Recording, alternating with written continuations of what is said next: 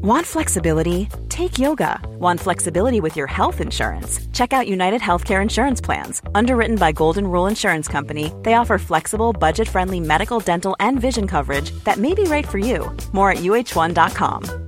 Mom deserves the best, and there's no better place to shop for Mother's Day than Whole Foods Market. They're your destination for unbeatable savings, from premium gifts to show-stopping flowers and irresistible desserts. Start by saving 33% with Prime on all body care and candles. Then get a 15-stem bunch of tulips for just $9.99 each with Prime. Round out Mom's menu with festive rosé, irresistible berry chantilly cake, and more special treats. Come celebrate Mother's Day at Whole Foods Market. Hi there. Welcome to When Diplomacy. This is Paige, the co-host of Giggly Squad, and I want to tell you about a company that I've been loving, Olive and June. Olive and June gives you everything that you need for a salon quality manicure in one box. And if you break it down, it really comes out to $2 a manicure, which is absolutely insane. It's also so easy to get salon worthy nails at home with Olive and June. The difference between how your nails used to look when you did them yourself and now with the Mani system is a complete game changer. The best thing about Olive and June too is it's a quick dry, dries in about one minute, lasts for five days, and full coverage in up to one to two coats. Visit oliveandjune.com slash perfect Mani 20 for 20% off your first system. That's oliveandjune.com slash perfect Mani 20 for 20% off your first system. Flexibility is great. That's why there's yoga. Flexibility for your insurance coverage is great too. That's why there's United Healthcare Insurance Plans. Underwritten by Golden Rule Insurance Company, United Healthcare Insurance Plans offer flexible, budget friendly coverage for medical, vision, dental, and more. One of these plans may be right for you if you're, say, between jobs, coming off your parents' plan, turning a side hustle into a full hustle, or even missed open enrollment. Want more flexibility? Find out more about United Healthcare Insurance Plans at uh1.com. Millions of people have lost weight with personalized plans from Noom, like Evan, who can't stand salads and still lost 50 pounds. Salads, generally, for most people, are the easy button, right? For me, that wasn't an option. I never really was a salad guy. That's just not who I am. But Noom worked for me. Get your personalized plan today at Noom.com. Real Noom user compensated to provide their story. In four weeks, the typical Noom user can expect to lose one to two pounds per week. Individual results may vary. Hails, my name is Zach Twamley. You are a history friend, and you are listening to the latest episode of the Versailles Anniversary Project. 2018 has been a absolutely fantastic year for us, and 2019 is going to be even better. It's been so good because we've had such great support. And if you would like to make 2019 the year that you begin to support when diplomacy fails, well, I'll have you know there's never been a better time to support.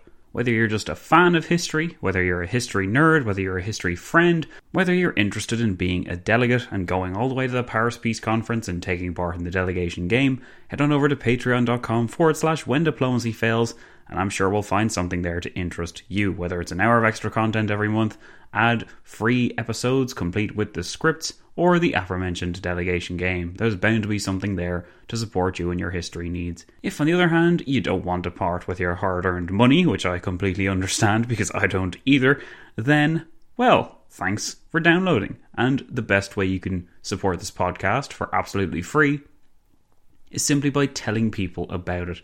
Tell people that I am engaging in this Versailles Anniversary project. And I think it's fair to say that you guys have been doing a good bit of that because I've been seeing the downloads really increase and I've been seeing my engagement spread and people getting excited and asking me about the project and everything else. It's great to see and I'm really enjoying delving into this era even a lot more than I thought I would and I thought I'd enjoy it a whole lot. So that should say something. I'm not going to say that it's easy. It's been a very stressful last few weeks. Things are going on in the background which I'll enlighten you guys about at a suitable point later on, mostly when I know all the details. It sounds very cagey and very mysterious, and it is in a way, but don't worry, all will be revealed soon enough. In any case, pretty soon we'll be launching the delegation game, so expect an episode detailing the rules and how it's going to work in the next few days. Anything else, guys? Well, I just finished correcting a load of essays and that was stressful enough, so I'm not going to waste any more of your time because my brain is fairly melted anyway. Let's just get into this. Thanks again for listening, and of course, enjoy.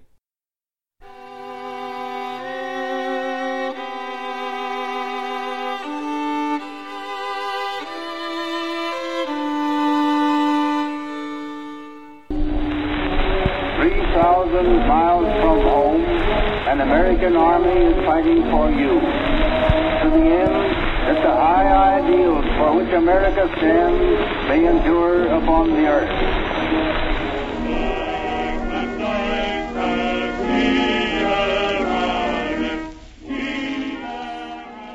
I earnestly entreat my countrymen to pause before they rush headlong into this revolutionary change, which may well be irretrievable.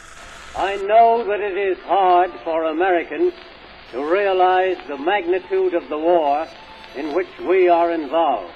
France and Italy, between them, have made waste paper the Treaty of Versailles, and the whole field of international relationships is in perilous confusion. The affairs of the world can be set straight only by the firmest and most determined exhibition of the will to lead and make the right prevail.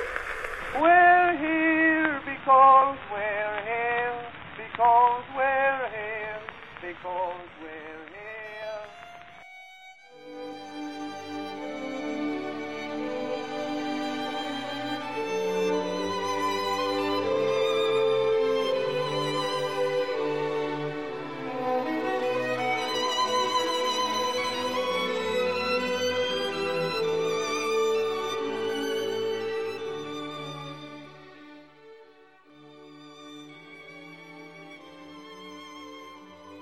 You're listening to the Versailles Anniversary Project, episode 19. Today is the 3rd of January 2019, and over this period in history, 100 years ago, occurred the following events.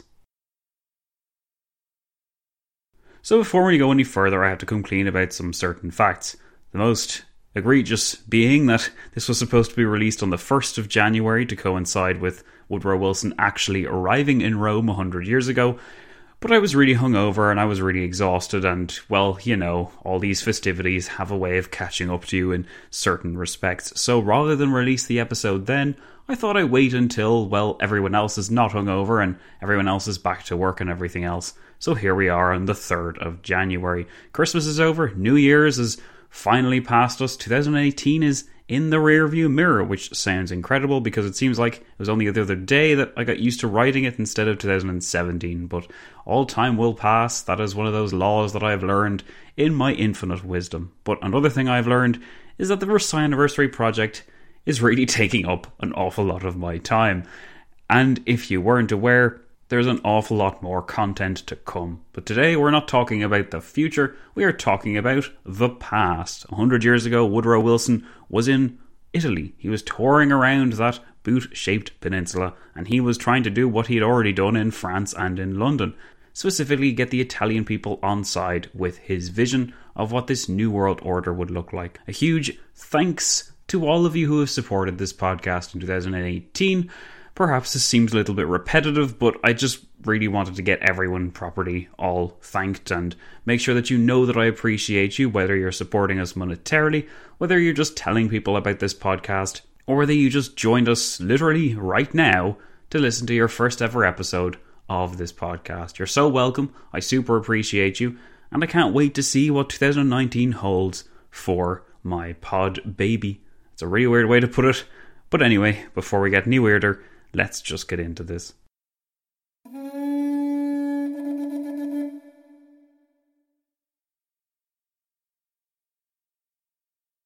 When we last saw Woodrow Wilson on St. Stephen's Day or Boxing Day to my British listeners, he was doing a very British thing indeed, visiting London. Before Britain was selected as a destination, though, Italy had long been on the to do list, and once he left David Lloyd George to his own devices on the 30th of December, the President made his way towards the final stop off before the Paris Peace Conference could begin. Arguably the less important pillar of the Allied structure, Italy still could not be ignored. Her intervention in the war had come at a critical time, and Woodrow Wilson would have to meet with her leaders to assure them that such an intervention would be rewarded, just not in the way that they had hoped. Woodrow Wilson's travels would end once he returned from Italy on the 6th of January, and by then the real work would be set to begin. However, in the meantime, The intrigue and activism did not stop in Paris simply because the president was absent. Edward House, to the surprise of no one, took up the president's duties while Wilson was absent, and it was while Wilson moved from London to Paris and then to Rome over late December and early January that a change was effected which was to have profound implications for the Paris Peace Conference. On the same day that Wilson made a speech in London, enthusiastically defending his vision of a new world order and the League of Nations, Georges Clemenceau was making a speech of his own to the Chamber of Deputies, wherein he mounted what must have seemed like an unexpected challenge to the American stance to those that did not know Clemenceau any better. There is an old system of alliances, Clemenceau boomed, called the balance of power. This system of alliances, which I do not renounce, will be my guiding thought at the peace conference. This was not a 180 in French policy, as House and Wilson may have imagined. Instead, it was Clemenceau's political side manifesting itself to loud cheers among his peers in the Chamber of Deputies. Clemenceau believed, to a degree, in the League of Nations. He approved of it as a device to keep the peace, but he did not imagine that overnight this new institution could fundamentally alter European or world behaviour, and this speech was a declaration of this idea, which, as it transpired, was closer to the truth than Wilson liked to admit. Perhaps out of frustration as well, Clemenceau remarked on Wilson's candour, a French word which I am probably pronouncing wrong, but which could either mean candour or political naivety. This double meaning was a deliberate ploy, but it was not the aggressive, bitter act of a Frenchman in possession of a narrow minded mission which forced him to spurn everything else, as is sometimes assumed. We must emphasize again that Clemenceau and Wilson had been through very different lifetimes by the time they met up. It was inevitable that they should have very different views on the way that the world worked. Please do not misunderstand me, Clemenceau would later clarify to Wilson. We too came into this world with the noble instincts and the lofty aspirations which you express so often and so eloquently. We have become what we are because we have been shaped by the rough hand of the world in which we have to live, and we have survived only because we are a tough bunch.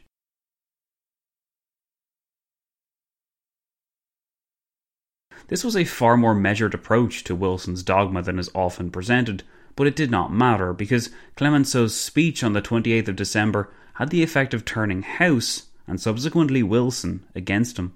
By this act, Clemenceau certainly erred, and combined with Wilson's successful identification with the eager David Lloyd George, the French Premier found that his next audience with the President was a good deal less warm. House wrote in his diary on the 31st of December that Wilson was disturbed over Clemenceau's speech in the chamber and added that I took occasion to tell him that, in my opinion, we would have to work with England rather than with France if we hoped to get the things for which we were striving through. He, Wilson, needed some persuasion before he agreed with me, but finally did so. I am to take lunch with him tomorrow and have a more general talk.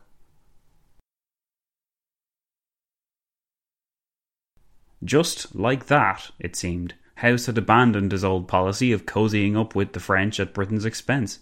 The French Premier's public repudiation of the American vision, House believed, was a step too far, and a regrettable political ploy at a time when Allied support of the League of Nations was a sticking point.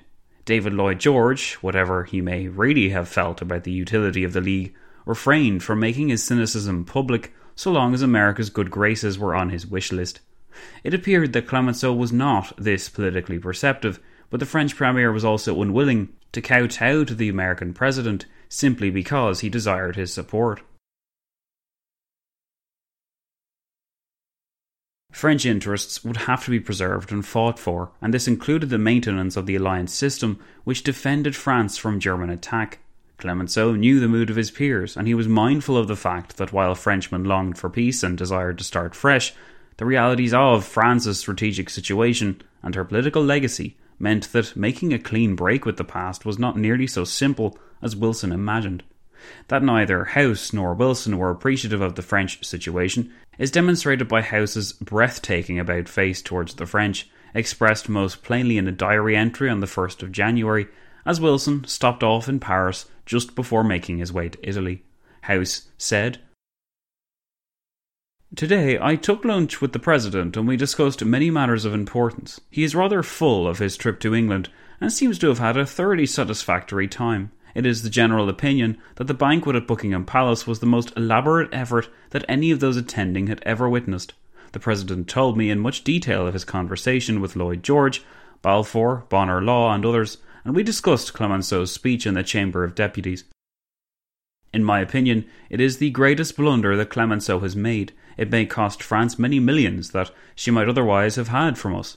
After I read the speech, I became convinced that the United States and England should get closer together and work to a common programme in this peace conference, rather than depend upon France. In accordance with this thought, I went a long way with Balfour yesterday, and I think I convinced the President this morning that it was the proper policy for us to pursue. Such blunders make me glad I am not given to public speaking.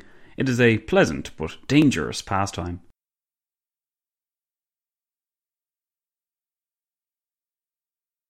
House was content to hold the fort in Paris while Wilson journeyed to Italy, but he did not sit still simply because the president was absent. Indeed, we can actually see House become more anti French in the few days that his president was gone. On the 3rd of January, so today 100 years ago, House was writing about a memo he had received from Lord Balfour regarding French propaganda in Syria, a region which the French were coming to regard as a sphere of interest to themselves. House noted with palpable fear on the strategic situation which the Great War had created, as though he had suddenly become aware of it and had previously been blinded by promises of French friendship. Now that he was willing to embark on a new diplomatic course which upheld the English friendship, House would see whatever negative intentions that he wanted to see in the French behaviour. House wrote on the 3rd of January that the English are beginning to be disturbed over France's growing imperialistic tendencies. Six months ago, France was humble. Even two months ago, she did not begin to feel her importance. But every day now, there is an indication that she intends to assert herself as the dominant continental power. I do not think it is realized by the rest of the world that this war leaves France the only great military power in Europe. Russia, Austria, and Germany have gone down. England's army, like our own, will soon disappear and there will be but one great military machine in the world other than the British Navy. This fact must be reckoned with, particularly if France insists upon maintaining her army machine at anything like its present strength. I see many evidences that the English are concerned and do not like the prospect. The situation is not unlike that of 1871, when all of Europe sat by and allowed Germany to have her will. The difference there, however, was that there was always a great Russia, a considerable Austria, and a France not seriously hurt by the war she had lost. On the other hand, it is to be remembered that France is a nation of less than 40 million people, and cannot go far alone. This perception gives some indication of how House was coming to view France. His predictions regarding French military supremacy filling this power vacuum proved only partially true, and not at all long lasting, for the reason that House adds in the final sentence. The French were outnumbered almost two to one by the Germans, which meant that in the long run she could not maintain her military supremacy, even if the 1920s were to see her throw her weight around to some extent. An offshoot of this viewpoint was that which stated, even if France may not be military predominant, she did possess the most professionally competent army in the world. This myth would be perpetuated right up until the moment when France collapsed in the summer of 1940, a fact which House never seemed to believe was possible, but which the sheer statistics alone provided for, and consequently Clemenceau worked day and night to guard against.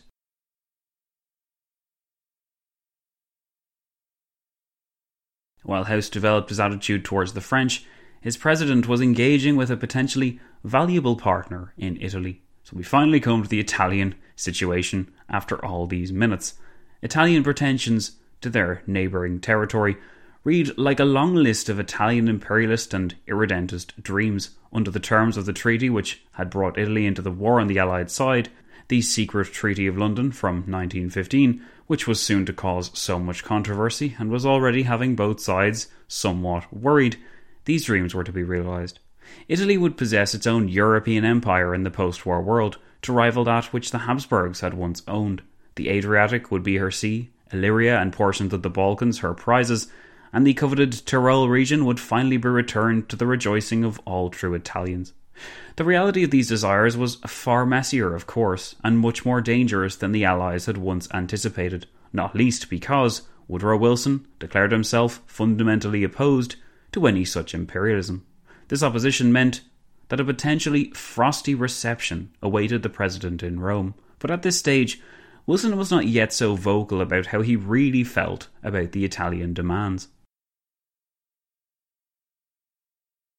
As a result of Wilson keeping his vision somewhat under wraps, the Italian tour proved to be the final gratifying stop off in an adventure which had brought the president through all the major Allied capitals. In Rome, just like in Paris and London, Wilson received a welcome which convinced him that his principles and vision were in line with what the peoples of Europe wanted. In the evening of the 1st of January, Wilson's party crossed the Franco Italian border and was met by the king's envoy, who accompanied them by train all the way to Rome. Along the way, they stopped briefly at Turin and Genoa, and to Wilson's satisfaction, Italian tricolours lined the route alongside the stars and stripes, just as they had in Paris and London. Once again, cheering crowds lined the routes of his train carriage, and no matter the size of the Italian town he passed through, whether it was high in the mountains or down in the plains, shouts of Viva l'America rang out.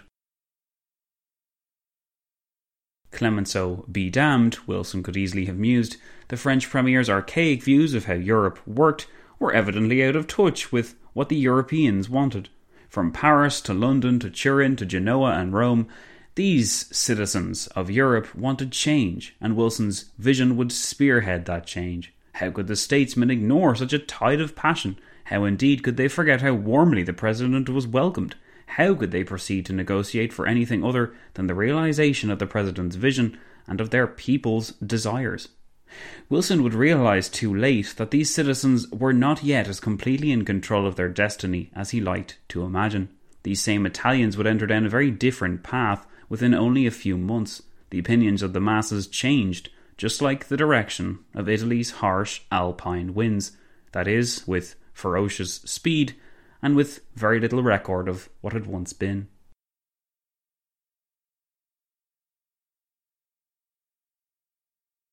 Italy's war record was able to draw upon criticism as well as praise, but her people and her leaders provided arguably the most striking foil to the idea of Allied cooperation, even if in early January Wilson received a warm welcome and little indication of the bitterness which was to follow.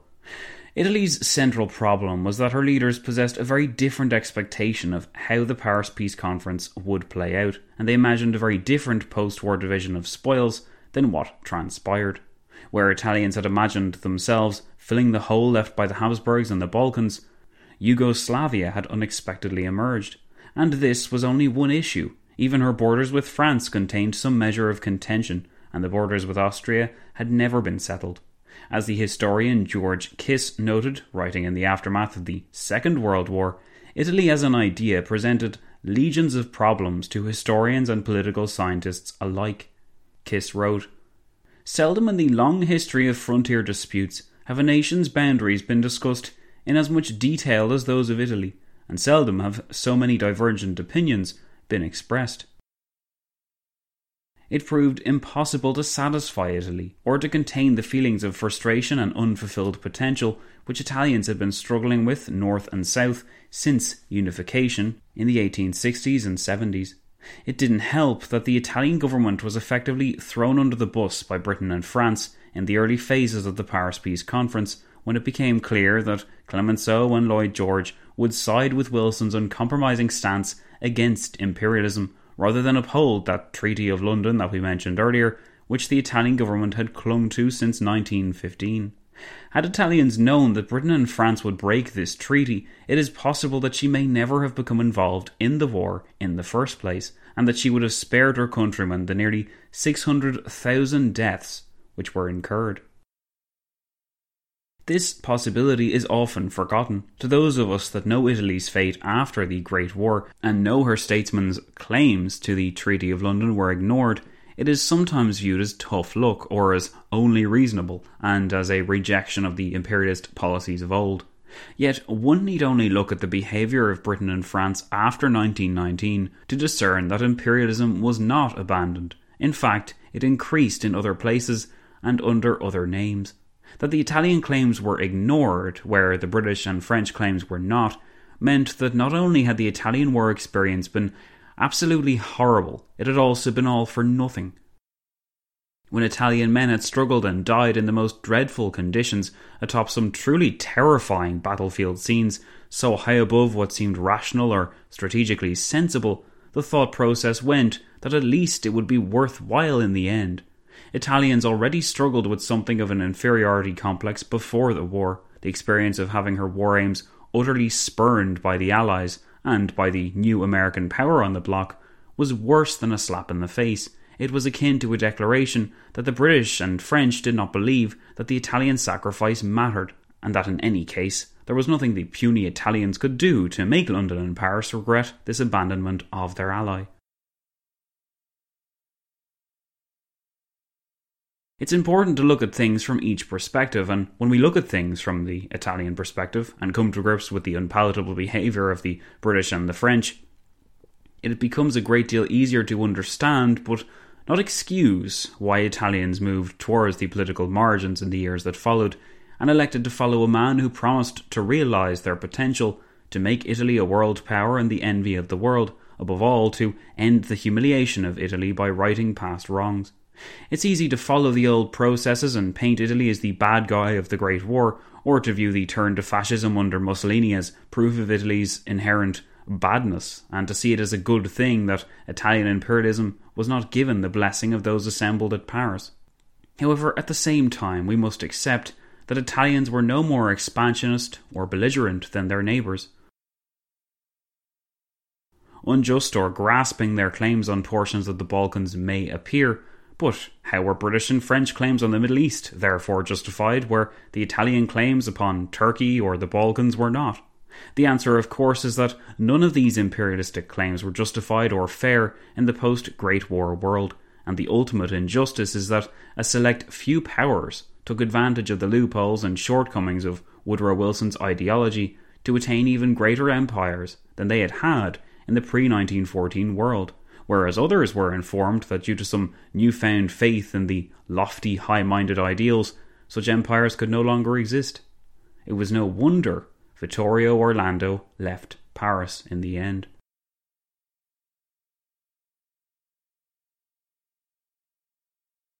All this was to come, though, when Woodrow Wilson entered Rome on a triumph of his own making. The faith he was spreading was enthusiastically accepted by war weary Italians who were desperate to see what they wanted in the president's dogma.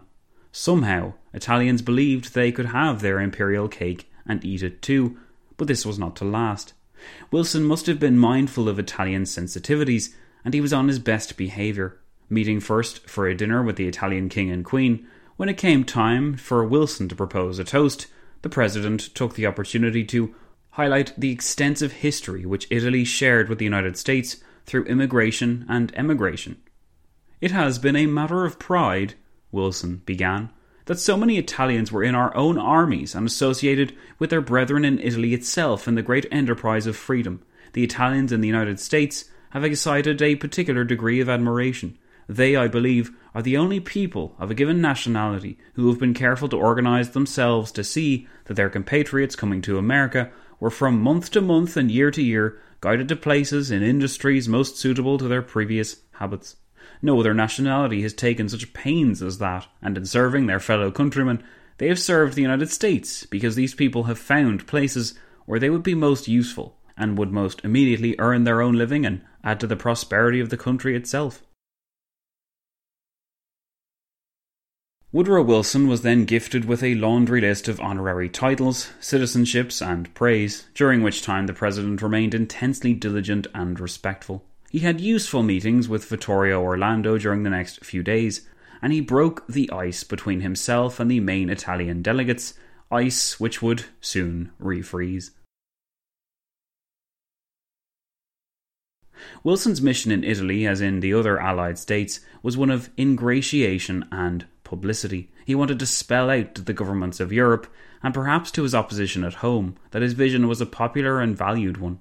In addition, it was important to build a rapport and to identify with each of what would become the Big Four before the peace conference thrust all of these personalities together in the same room. Wilson was also not above making history for history's sake. On the 3rd of January 1919, so 100 years ago today, the President of America became the first man of his office to meet face to face with the Pope. Like Woodrow Wilson, Pope Benedict XV had enjoyed a rise in stature and reputation thanks to the war. Also, like Wilson, Benedict despised the war and its traumas, and since he ascended to the position at the beginning of the war in September 1914, after his predecessor supposedly died of a broken heart due to his inability to prevent the conflagration, Benedict spent the majority of his time working on peace settlements. At one point, Benedict even imagined a 10 point peace plan which addressed each of the problems of the powers in turn and included learned observations on such issues as nationality, territory, empires, trade, reparations, and historical memory. Woodrow Wilson, it was said by some, was moved both by jealousy and admiration to be seen to develop his own points, but not 10, 14, because 14 are better than 10. However, although the President and Pope were connected in their efforts to achieve peace, it could not be denied that Wilson towered over Benedict in terms of influence and importance by early 1919. This, however, did not mean that the President had no use for the Pope's wide reaching voice. The meeting between the two figures was pleasant if a little cold. Wilson was exhaustively determined not to compromise on his own Presbyterianism by accidentally agreeing to a Catholic blessing, and this occasionally led to awkward scenes where Wilson asked his translator, who spoke in French to Benedict, whether the pontiff's blessings were universal in all Christian creeds. A more uppity pope might have taken offence, but Benedict was all smiles throughout. He offered Wilson a beautiful gift, an ornate mosaic of the first pope, Saint Peter. Their first meeting represented one of many curious first time encounters between some very different individuals during an already eventful year. When he was escorted into the papal apartments, President Wilson had encountered the diminutive figure dressed in white with a white skull cap atop a head of jet black hair and a face and body which could be described as plain, and that was being generous. His facial features and physical appearance even led Benedict to refer to himself as being an ugly gargoyle atop the buildings of Rome. Plain though he may have been, Benedict seems to have prepared himself well for this moment. He was animated not only with patience and concern, but also with a kindness that enabled him to greet the President accordingly. He took Wilson by the hand and led him into the study for their conference together. There was very little, of course, politically at least, that Pope Benedict could negotiate with the American president, but the papal visit still represented an important first step towards the American political penetration into Europe.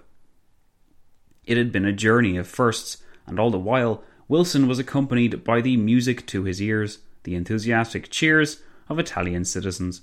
Once again, the president felt vindicated. He left Benedict in high spirits and the next day he met with Vittorio Orlando again.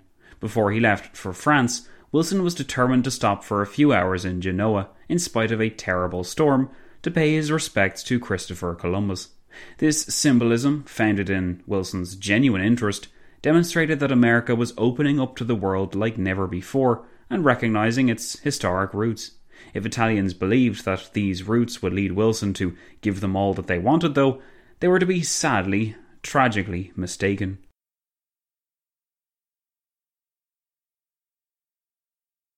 Wilson returned from his Italian trip and arrived back in Paris on the 7th of January 1919. During this period in time, 100 years ago then, the President had just finished his final private tour of the Big Four.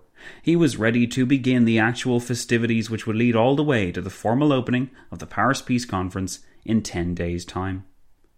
I had a very long talk with the President today over the private telephone, noted House in his diary on the 7th of January, and I gave him pretty much a resume of what happened since he left Paris. He told me of his Italian trip, with which he was very pleased. What exactly had happened since Wilson had left Paris? In fact, House claimed to have accomplished a great deal. That same day, he had met with an emotional Georges Clemenceau, who, House noted, was now all for the League of Nations, thanks to the arguments which had been put forward regarding French security being bound up in the new League. I think of you as a brother, and I want you to tell me everything that is in your mind, and we will work together just as if we were parts of the same government. Clemenceau exclaimed after having clasped House's shoulders warmly in an embrace. The French Premier, so it seemed, had seen the light and had been persuaded of the core essence of the League of Nations. Reading his diary, House appears to have been the most successful and consistent diplomatist of his age. Here, once more, had the opposition of an ally been overcome, just like that of David Lloyd George in November. Notwithstanding House's generous account of his activities, the French Premier had come to see the value in not opposing the Americans, at least not as publicly or directly as before. With Woodrow Wilson's return and with the anticipation of all that awaited these men hanging heavy in the air, it was perhaps to be expected that Wilson, Clemenceau, and David Lloyd George spared few thoughts for what was happening in Germany. Revolution, so it was said, had finally swept through Berlin, and some could be forgiven for believing that here was history repeating itself again. The tardy Allied response had facilitated a Bolshevik triumph in the depressed German capital. Oh, woe. Or had it? Only time could tell whether the fearsome Spartacists represented a momentary threat or a terrifying New World Order completely at odds with that of Woodrow Wilson's making.